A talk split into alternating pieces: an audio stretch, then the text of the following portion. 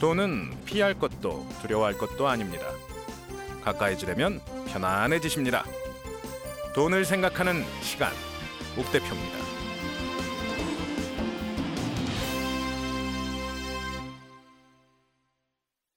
네, 안녕하십니까. 돈을 생각하는 시간, 옥 대표입니다. 네, 오늘은 조금 색다른 장소에서 녹음을 하고 있습니다. 아니 뭐 정확히 말씀드리면 장소는 같은데 시설이 좀 달라졌습니다. 나중에 이거 저 정말 역사적으로 기념할 만한 날이어서 나중에 사진 한번 보여드리겠습니다. 네, 오늘 말씀드릴 내용은 대출에 대한 내용입니다. 어떻게 돈을 벌고 어떻게 써야 하는지에 대해서 뭐 지난 몇 회 동안 말씀을 나눴고요. 오늘은 이제 대출에 대한 이야기를 할 텐데요. 너무 또 대출 그러면 부정적으로 생각하시는 분들 많습니다. 근데 대출이요. 그냥 우리가 빌리는 그런 대출의 개념을 넘어서서 이제 이게 채권까지도 확장이 되는 거고요. 나라와 나라 간의 대출이 왔다 갔다 하는 사이에서 외환, 환율도 같이 움직입니다. 그리고 아주 기본적인 내용입니다. 그러니까 벌고 쓰는 것 이외에 그 다른 사람의 돈을 빌려서 무언가를 하는 행위들이 이제 모두 다 대출이 되는 거죠. 이 대출의 기초부터 하나씩 좀 배워 가 보겠습니다. 배워야 하는 이유는 뭐냐? 꽁으로 빌릴 수는 없잖아요. 남의 돈을 빌리는데. 이게 무슨 말씀이냐면 적어도 원리를 알면 계속 말씀드리지만 원리를 알면 더 많은 돈이 남는 건 아니지만 돈을 쓸 때 훨씬 더 마음 편하게 쓸 수 있습니다. 편안한 우리 생활을 위해서 대출에 대해서 약간 알아보도록 하겠습니다. 자, 대출. 그냥 빌린다는 제 입장에서만, 자기 입장에서만 말씀을 드리는 거죠.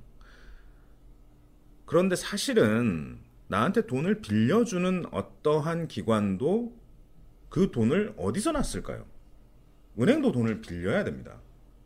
창고에 쌓아놓은 금고에 쌓아놓은 돈을 우리한테 주는 개념이 아니고요. 은행 또한 누군가에게서 돈을 빌려다가 다시 우리에게 준 겁니다. 기본적으로는 예금, 그러니까 우리가 예금을 하는 저축한 돈을 은행이 보관을 하고 있다가 돈을 필요로 하는 사람에게 빌려주는 것이 대출이 되겠죠.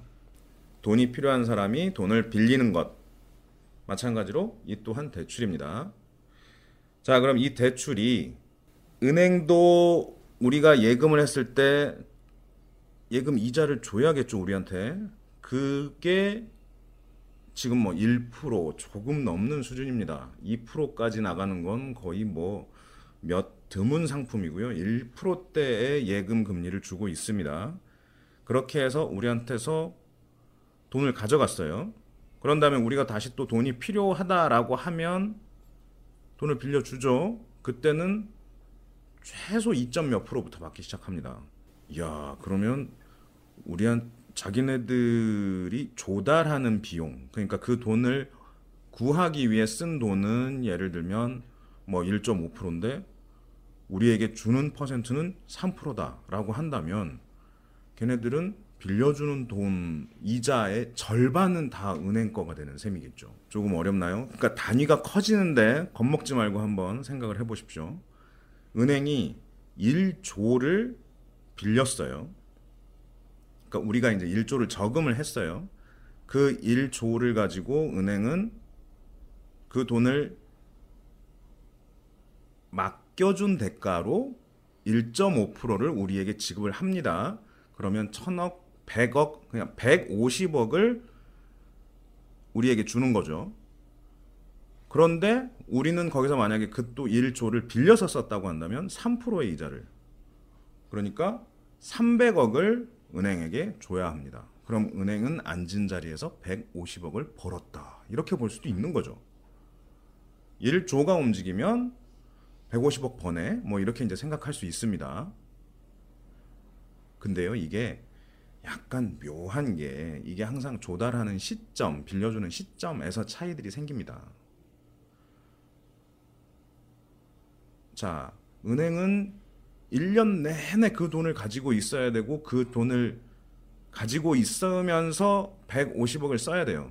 근데 빌리, 빌려가는 사람이 이거를 항상 빌려갈까요? 그건 아니거든요. 빌릴 다 빌려갈 때도 있고 덜 빌려갈 때도 있고 뭐 이런 기관들이 왔다 갔다 하니까 은행의 이익도 달라지겠죠. 이해되시나요? 경제, 돈 이런 방향을 생각해 보실 때는 이렇게 상대적으로 뭐 나만 그런 게 아니라 나에게 돈을 빌려주는 사람은 나에게 돈을 빌려주는 기관은 어떻게 돈을 구해서 나에게 주는 것일까? 이 상상을 해보시는 것만으로도 많은 도움이 되시리라 믿습니다. 자, 일단 대출이라는 게 나만 빌리는 게 아니라 나에게 빌려주는 사람도 어딘가에서 조달을 받는다라는 거 이게 이제 첫 번째 기본적인 개념이고요. 이 조달 금리라는 게 또 나중에 등장을 하게 됩니다.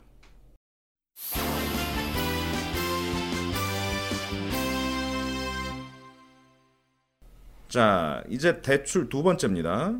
대출 이자율을 가지고 한번 상상을 해 볼게요. 대출 이자가 가장 싼 대출은 무엇일까요? 라는 질문에 정확히는요, 학자금 대출이 가장 쌉니다. 그 다음은 주택담보대출입니다. 우리가 쉽게 경험할 수 있는 대출 위주로 설명드리겠습니다. 주택담보대출보다 조금 비싼 거가 예를 들면 전세자금 대출이 됩니다. 그거보다 올라가는 게 보험담보대출이 있습니다. 그 위가 개인 마이너스 통장입니다. 그 위로 신용대출이라는 게 있어요. 신용카드 대출 아닙니다. 신용대출이라는 게 또 있습니다. 은행에서 빌릴 수 있는. 그 위가 신용카드 현금 서비스. 그리고 그 다음으로 넘어가게 되면 일명 대부업체 이자율이 나옵니다. 지금 우리나라는 그런 중간 금리가 없다라는 표현을 해요. 그래서 벤처 기업들 중에서도 스타트업들 중에서도 무슨 8% 해가지고 이제 중간대 금리로 은행보다는 더 많이 받는데 대부업체보다는 훨씬 더 싸게 받는 그런 저 대출 회사들이 생겨나고는 있어요. 이제 그 내용까지는 뭐 오늘 다룰 필요는 없을 것 같고요. 일단 말씀드릴게요. 왜 학자금 대출이 제일 싸냐? 결국은 나라가 그 차액을 보전해 주니까 쌉니다. 나라는 1년에 아까대로 말씀을 드리면 1조를 학자금 대출 혜택을 주겠다라고 했을 때 나라가 내줘야 되는 비용이라는 게 한 200억 내주면 돼요. 그러니까 담보를 가진 사람들한테 3% 정도에 빌려줘야 되는 은행한테 야 담보는 내가 서줄게. 내가 보증이냐? 그러니까 너는 니들 받는 대로 3% 받아. 근데 이 사람들 학생들이고 불쌍하니까 1%만 받아. 나머지 2%는 내가 내줄게. 라고 했을 때는 정부는 200억을 들여서 1년 동안 1조 원을 학생들에게 대출해 줄 수 있는 셈입니다. 이거 방송하면서도 쑥스러운 게 예전에는 200만 원, 뭐 소비할 때 20만 원, 30만 원 얘기를 하다가 지금 조 단위 얘기를 하고 있습니다. 어색하시겠지만 오늘은 어쩔 수 없습니다. 대출 채권 쪽으로 넘어가면요. 단위수가 엄청나게 커질 수밖에 없습니다. 저 예전에 증권사 근무할 때 생각해 보면요. 채권은 억 원이라는 말을 쓰질 않습니다. 개라 그래요, 개. 무슨 채권 100개 살게요, 그래요. 그걸 다 100억을 100억 원 살게요. 뭐 200억 원어치 살게요. 이런 말 안 하고 100개 살게요. 200개 살게요. 이렇게 표현을 하는 거죠. 자, 오늘 좀 단위가 크더라도 이해를 해 주시고요. 아까 다시 돌아가겠습니다. 학자금 대출이 가장 쌉니다. 왜? 나라가 보증을 해 주니까. 그럼 그 다음이 왜 부동산 담보 대출이겠냐? 당연히 담보가 있으니까. 그 다음이 왜 전세 담보 대출이냐? 이 또한 담보가 있으니까. 그 집주인이 이미 받아놓은 정세, 전세 보증금을 담보로 잡았을 때 이렇게 제공이 되는 거죠.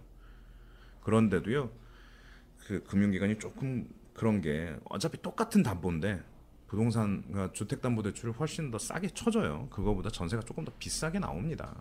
그런 이유가 생기는 것들은 일단 절차가 복잡하고 은행도 공을 들여야 되고 대출 어, 중개인, 대출 대리인 뭐 이런 수수료도 조금 더 나가고 뭐 하는 이유로 좀 더 비싸게 받는 거예요. 이제 그 위로 넘어가면 담보는 담보인데 조금 애매한 담보들이 또 있습니다. 부동산 저까지는 눈에 보이는 실물이잖아요. 그러니까 이제 대출이 쉽게 나오는데 그 위로 가면 보험 담보 대출 뭐 이런 게 있습니다. 어 떤 보험 그러니까 나중에 환급을 받게 되는 보험의 경우에는 환급 받을 수 있는 금액만큼을 담보로 제공할 수 있는 형태가 돼요. 그러니까 남한테 해주지는 않고요. 그 보험사가 해줍니다. 그래서 보험사에게 대출을 신청할 경우에는 어쨌든 내 돈을 담보로 내가 빌리는 형태가 되는 거니까 조금은 저렴한 이자로 돈을 빌릴 수 있죠. 그리고 마이너스 대출 있습니다. 마이너스 대출 요즘에 어, 얼마쯤 할까요? 뭐 아주 안정적인 직업을 가진 사람들은 직업을 담보로 2, 3%대 마이너스 대출도 받습니다. 그런데 일반적인 경우에는 뭐 5에서 10% 사이의 대출이 나오는 게 보통입니다. 이 마이너스 대출 또한 또 다른 형태의 신용 대출의 일부인 거죠. 그리고 그 다음이 정말 신용 대출인 건데 특 저 은행에 가 보시면 얼마 대출해 드립니다. 지금까지 뭐 어떻게 저희 은행을 이용해 주셨고 월급이 얼마씩 들어오는 거 저희가 확인이 다 되니까 신용으로 얼마까지 해 드릴게요. 뭐 이런 얘기들이 나옵니다. 그리고 그 위로 넘어가기 시작하면 그냥 비싸집니다. 신용카드 현금 서비스 뭐 이렇게 가면 19점 몇 프로예요. 거의 20%인데 앞에 2자 들어가면 이상하잖아. 그래서 19% 정도를 받습니다. 대부업체 이자율도 30% 중후반대까지 나옵니다. 그나마 또 내려가고 있어요. 여러 국회의원분들의 힘을 받아서 예전에 훨씬 더 높았는데 점점 조금씩은 내려가고 있습니다. 근데 또 거꾸로 이 내려갈 수 있는 이유도요. 대부업체가 조달하는 금리가 낮아져서 그래요. 예전에는 더 비싸게 조달을 했는데 이제는 대부업체들도 돈을 많이 빌리고 자기들 나름의 신용을 쌓다 보니까 다른 데서 조달할 수 있는 금리가 싸졌어요. 그러니까 그만큼 우리한테도 깎아서 대출을 하는 거죠. 전체적으로 금리가 낮아지고 있기 때문에 나타나는 현상이기도 합니다. 그래서 대출을 받기도 더 쉬워졌고요. 대출 이자에 대해서 간략하게 말씀을 드렸는데 가끔 보면요 특이한 일들이 벌어지기도 합니다. 증권사에서 해주는 그런 것들도 있어요. 예를 들면 그러니까 이자율하고 대출하고는 비슷하게 이제 생각을 해야 되는 부분들이 있는데 어, 특판이 나옵니다. 예적금에서도 특판이 나오고요. 대출에서도 특판이 나옵니다. 예적금 하는데 뭐 1억 원 이내까지는 초반 6개월 동안 3.5% 드릴게요. 그 다음엔 다시 환원됩니다. 뭐 이런 식의 말들이 나옵니다. 혹하죠. 지금 이자가 뭐 2%대가 보기가 힘든 상황인데 3% 넘는 이자를 주겠다라고 하면 가고 싶죠. 거꾸로 대출 쪽에 가면 한도를 많이 주고 금리를 낮춰주는 형태의 특판들이 들어옵니다. 아니 천만 원, 이천만 원 빌리, 빌리겠다고 할 때는 뭐 대출 이자 뭐 7% 내세요, 8% 내세요 이러던 사람들이 갑자기 전화해서 저희가 3천만 원 해드리겠습니다. 이자도 5%밖에 안 됩니다. 뭐 이런 식의 특판들이 나옵니다. 심지어 역마진을 보면서도 팔 때가 있어요. 이 역마진이라고 하는 건 은행이 조달할 수 있는 금리보다 훨씬 더 낮은 금리로 대출을 주기도 합니다. 왜일까요? 답은 금융기관의 마케팅입니다. 그냥 금융기관이 할 수 있는 가장 쉬운 마케팅이라서 그렇습니다. 아무리 금융기관의 뭐 신용도가 좋아요, 우리 은행으로 오세요, 우리 좋습니다, 뭐 이런 이야기를 한다 한들 사람들한테 뭐 그게 갈 일이 없는데 가지는 않거든요. 근데 어떤 일이 있어서 은행을 갔을 때 무언가 본인이 훨씬 더 서비스를 받는다라고 생각을 하게 만들면 이 사람은 충성 고객이 될 가능성이 높습니다. 그리고 한 번 또 옮겨온 사람들이 잘 옮겨 다니질 않는 게 금융기관이기도 합니다. 되게 재밌는 게요. 매일같이 은행 다니는 사람 있으세요? 없습니다. 아니, 매일이 아니라 매달도 안 갈 겁니다. 1년에 몇 번 가기가 쉽지가 않아요.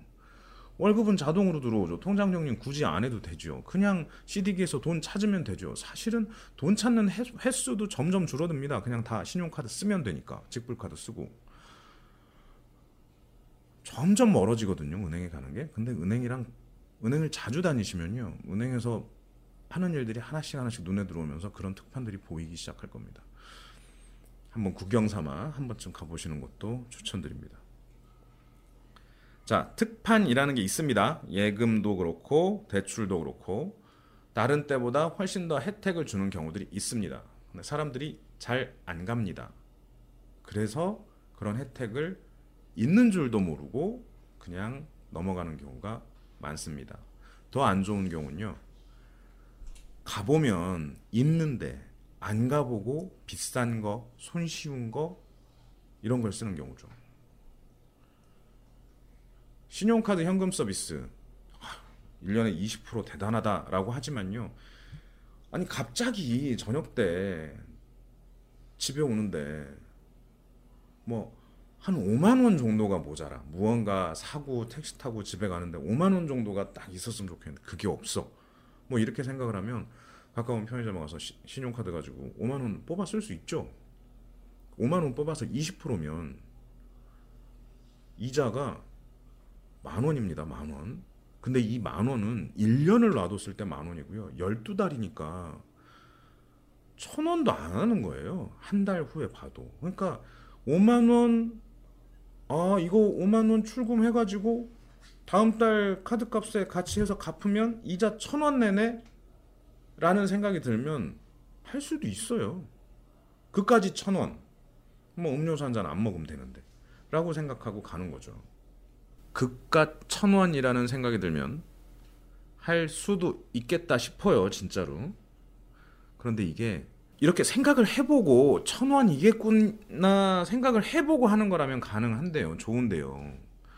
서비스가 꼭 뭐 5만 원만 받나요? 20만 원도 받고 30만 원도 받고 받습니다. 그러다 보면 금액들이 점점 커집니다. 익숙해지기 시작해요.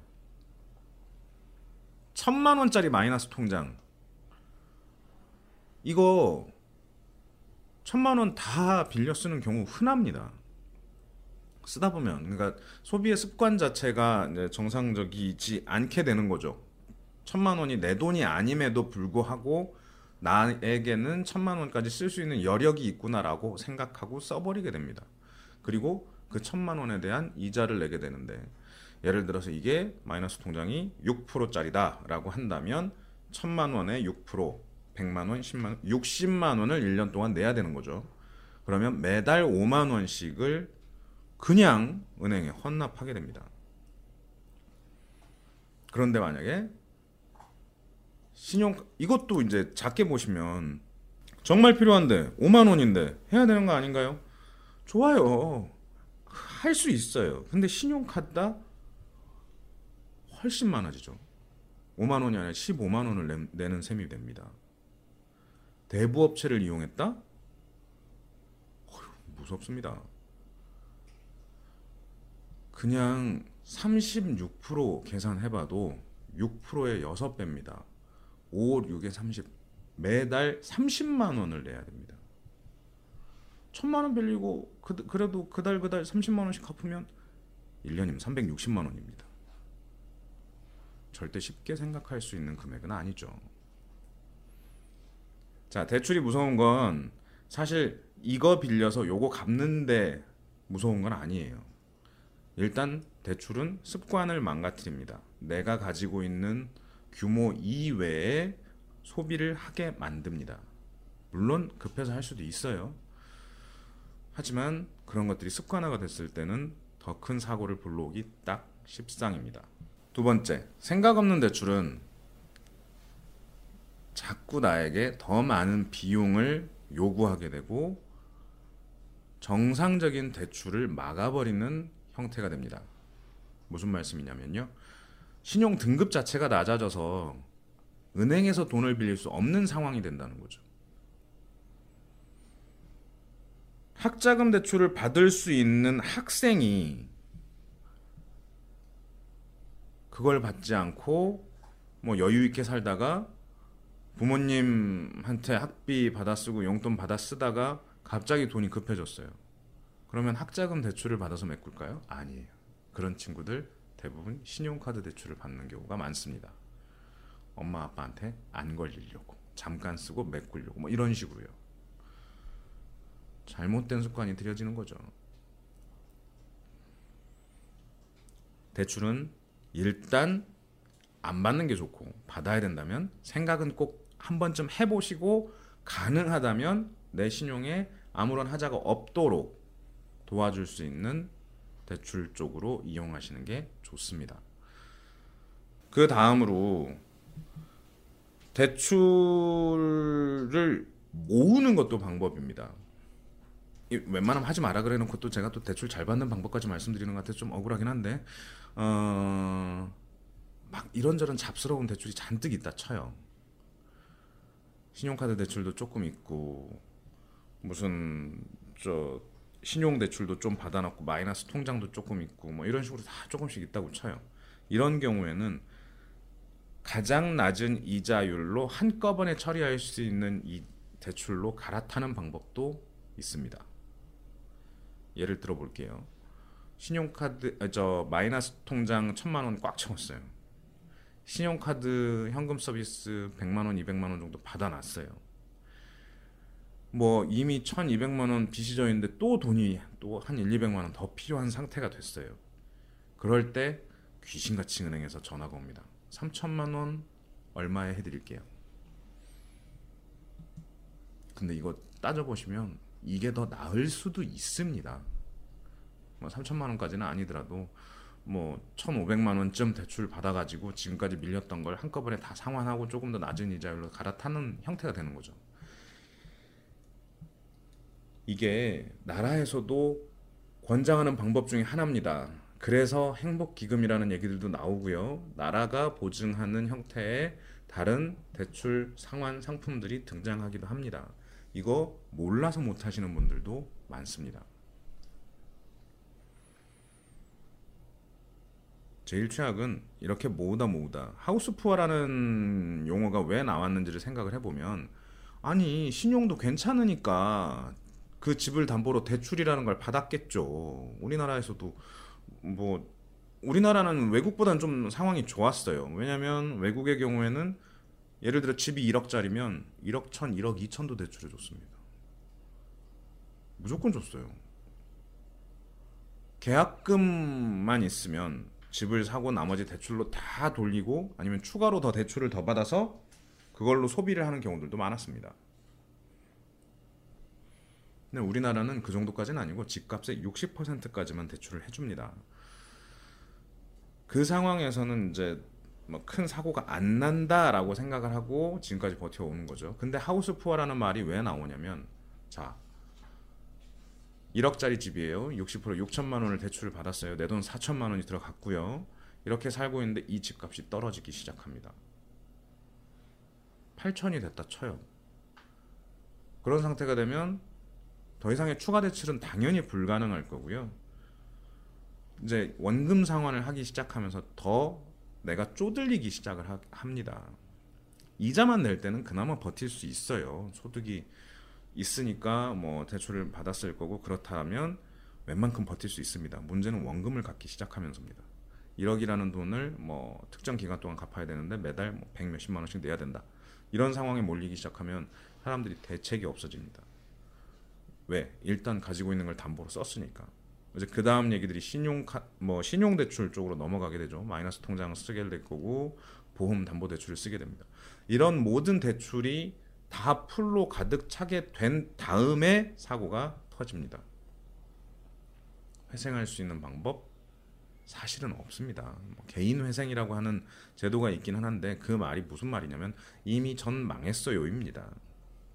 다시 한번 말씀드리는데요. 대출은 가급적 받지 않는 게 좋습니다. 받더라도 한 번쯤 생각해 보시고 내가 받을 수 있는 가장 저렴한 대출을 받으십시오. 여기저기 흩어져 있다면 모으는 것도 한 방법은 됩니다. 하지만 대출이 습관으로 이어지게는 만들지 않는 게 좋겠습니다. 대출은 남의 돈을 빌리는 겁니다. 금리가 낮다, 싸게 빌렸다라고 하는 건 어쨌든 남의 돈을 빌렸는데 싸다는 겁니다. 싸니까 빌리란 얘기는 아닙니다. 오늘 얘기가 좀 무겁게 가나요? 자꾸 뭐 하지 마라 그러고. 대출을 요령껏 받으시는 것도 기술은 기술이에요. 그러니까 이게 레버리지라는 용어를 쓰기도 하는데 예를 들어 봅시다. 뭐 좀 더 크게 가볼게요. 뭐, 어, 한 3억 정도 되는 집을 샀습니다. 근데 1억 정도가 모자라요. 2억 정도가 있었어요. 그럼 대출을 1억을 받으면 됩니다. 근데 딱 그런 생각을 하고 있는데 어디에 정말 특판이 걸렸어요. 예금을 하시면 예금 이자를 뭐 3%를 드리겠습니다. 이런 특판이 나왔어요. 어딘가에서 되게 안전하다고 하고 근데 내가 대출 이자는 뭐 2.5%예요.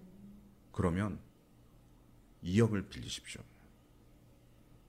2억을 빌려서 1억은 집 빌리는데 아니, 집값 대출 하는데 쓰고요. 1억은 그 특판 예금에 넣으세요.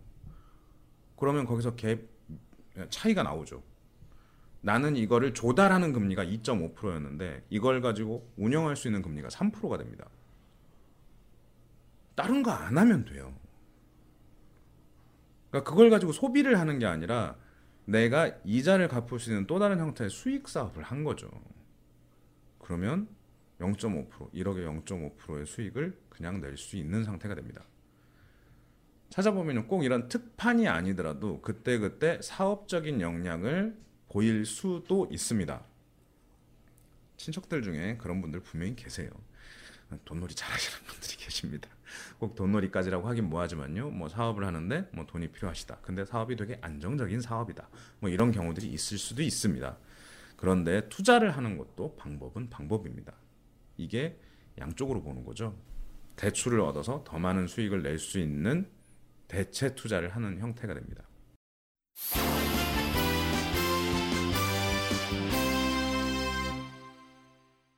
자, 결국은 대출은 담보대출 아니면 신용대출입니다. 사람들이 그런 얘기들 많이 해요. 신용 등급이 좋아야 한다. 나는 신용 등급이 너무 낮아서 안 된다. 라는 얘기들을 합니다.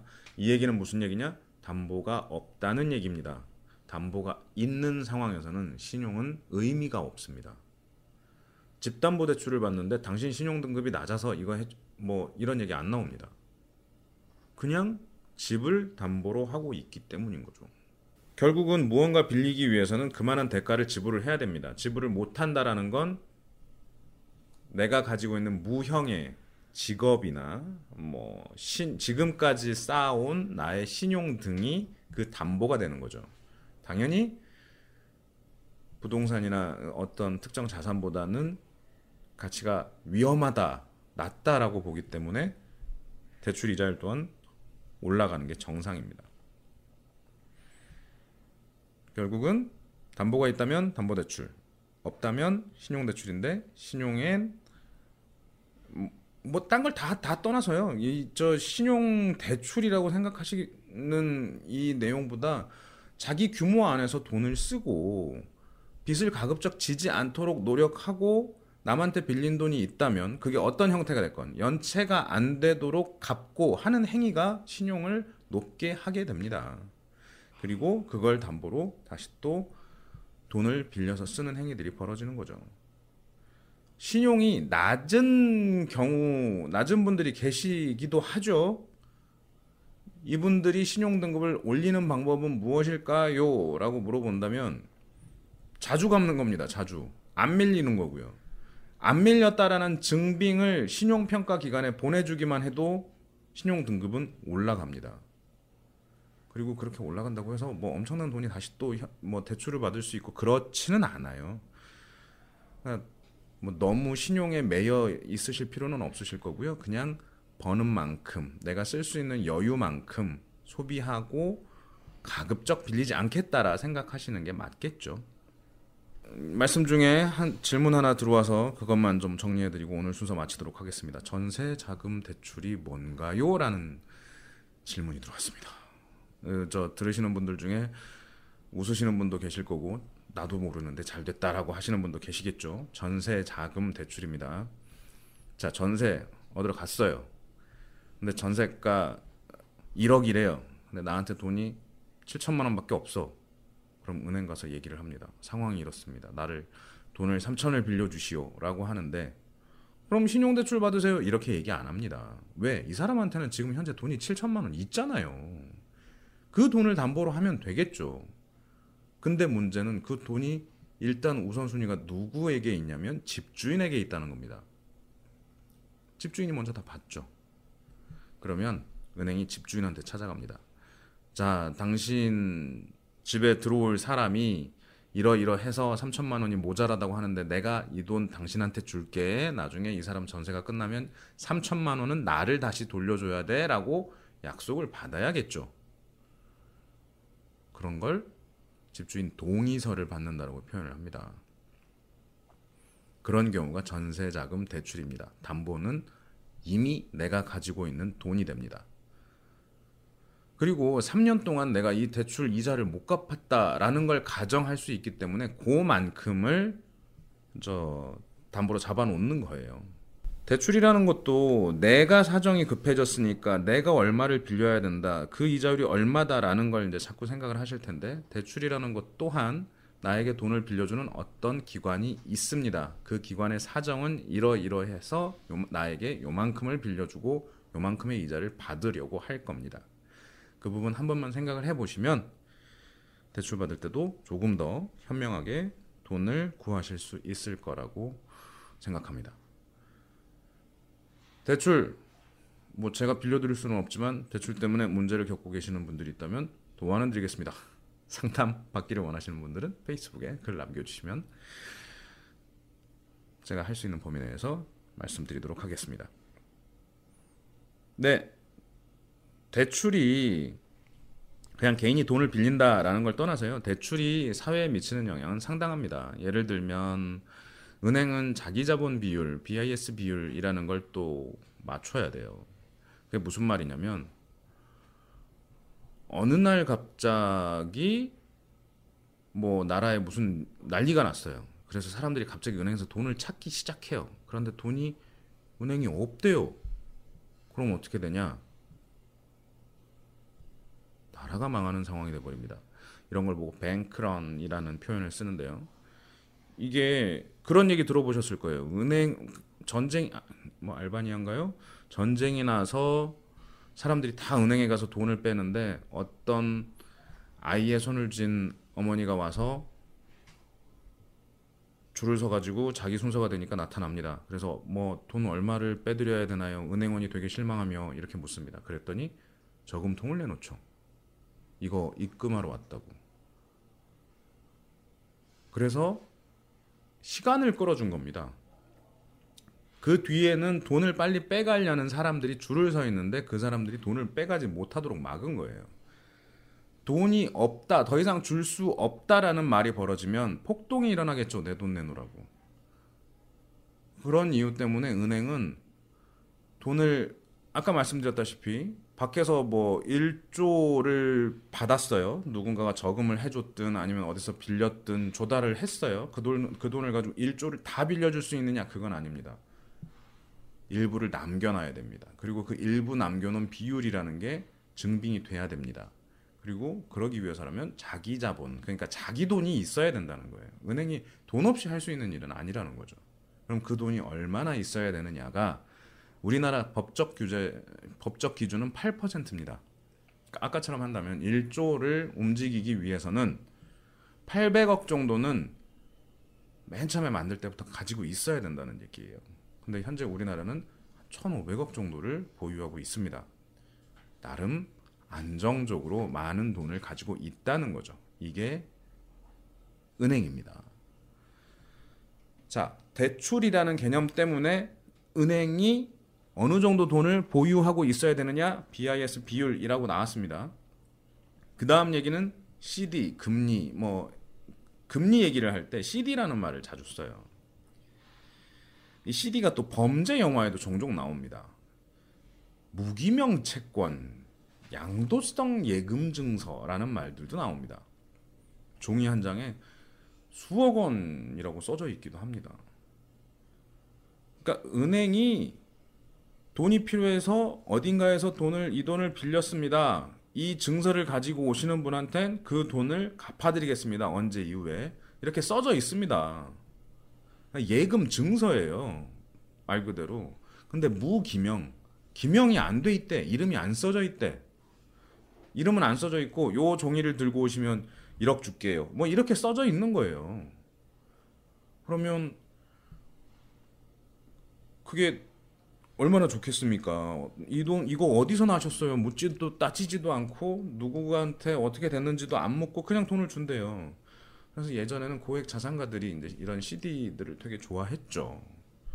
자식한테 물려줄 때 돈을 물려주면 상속 증여세를 내게 되지만 CD를 주면 묻지도 따지지도 않고 나중에 자식한테 그 돈이 온다. 뭐 이런 상황이었으니까 예전에 그런 것들이 이제 시간이 지나면서 뭐 금융실명제도 되고 뭐도 되고 하면서 이제 CD라는 게 슬슬슬 자취를 감추기 시작했습니다. 그래서 현재로서는 CD 금리보다는 코픽스라고 하는 그러니까 각각의 그걸 평가하는 숫자들이 따로 나오고 있어요. 금리를 정해주는 그런 걸 기준으로 거기에 얼마를 더 붙여서 일명 가산금리라고 하는 숫자를 이제 붙이게 됩니다.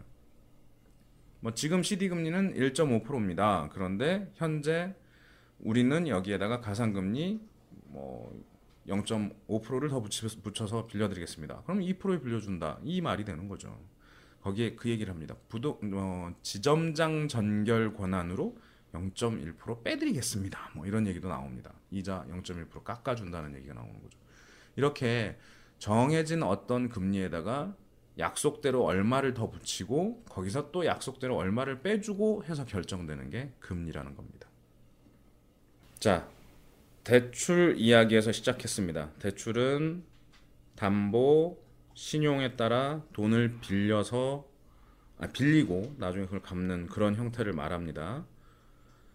그 대출의 가장 저렴한 것부터 가장 비싼 것까지의 순서도 한번 짚어드렸습니다. 나라가 보증하고 나라가 그 돈을 일부 대신 내고 있는 학자금 대출이 가장 저렴한 대출에 속하는 것이고요. 그 다음이 담보대출, 그 다음이 신용대출. 최악은 신용대출 중에서도 어, 대부업, 그러니까 제2, 제3 금융권의 대출이 가장 비싼 이자율을 보이고 있습니다. 이런 이자율이 결정되는 것은 그 기업도 어딘가에서 돈을 조달하기 위해 돈을 다시 또 써야 하기 때문입니다. 그 조달 비용이 매우 싼 곳이 있고 비싼 곳이 있겠죠. 싼 곳은 싸게 빌려줄 것이고 비싼 곳은 비싸게 빌려줄 겁니다. 빌려줄 때는 담보는 뻔합니다. 이건 나중에 안 되면 자기들이 가져가면 되니까. 그 담보가 부동산이 됐건 아니면 누군가에 맡겨놓은 돈이 됐건 지금까지 보험사에 내놨던 보험료가 됐건 담보가 가능한 것들은 담보고 그 담보 대출 대상이 됩니다. 담보가 없는 경우엔 신용 대출을 받게 됩니다. 신용 대출은 뭐 직업이 됐건 지금까지의 나의 금융 기록이 됐건 뭐 이런 것들을 바탕으로 하게 됩니다. 사실 신용카드도 같은 의미죠. 나의 신용을 가지고 얼마를 먼저 쓰게 해주는 거니까요.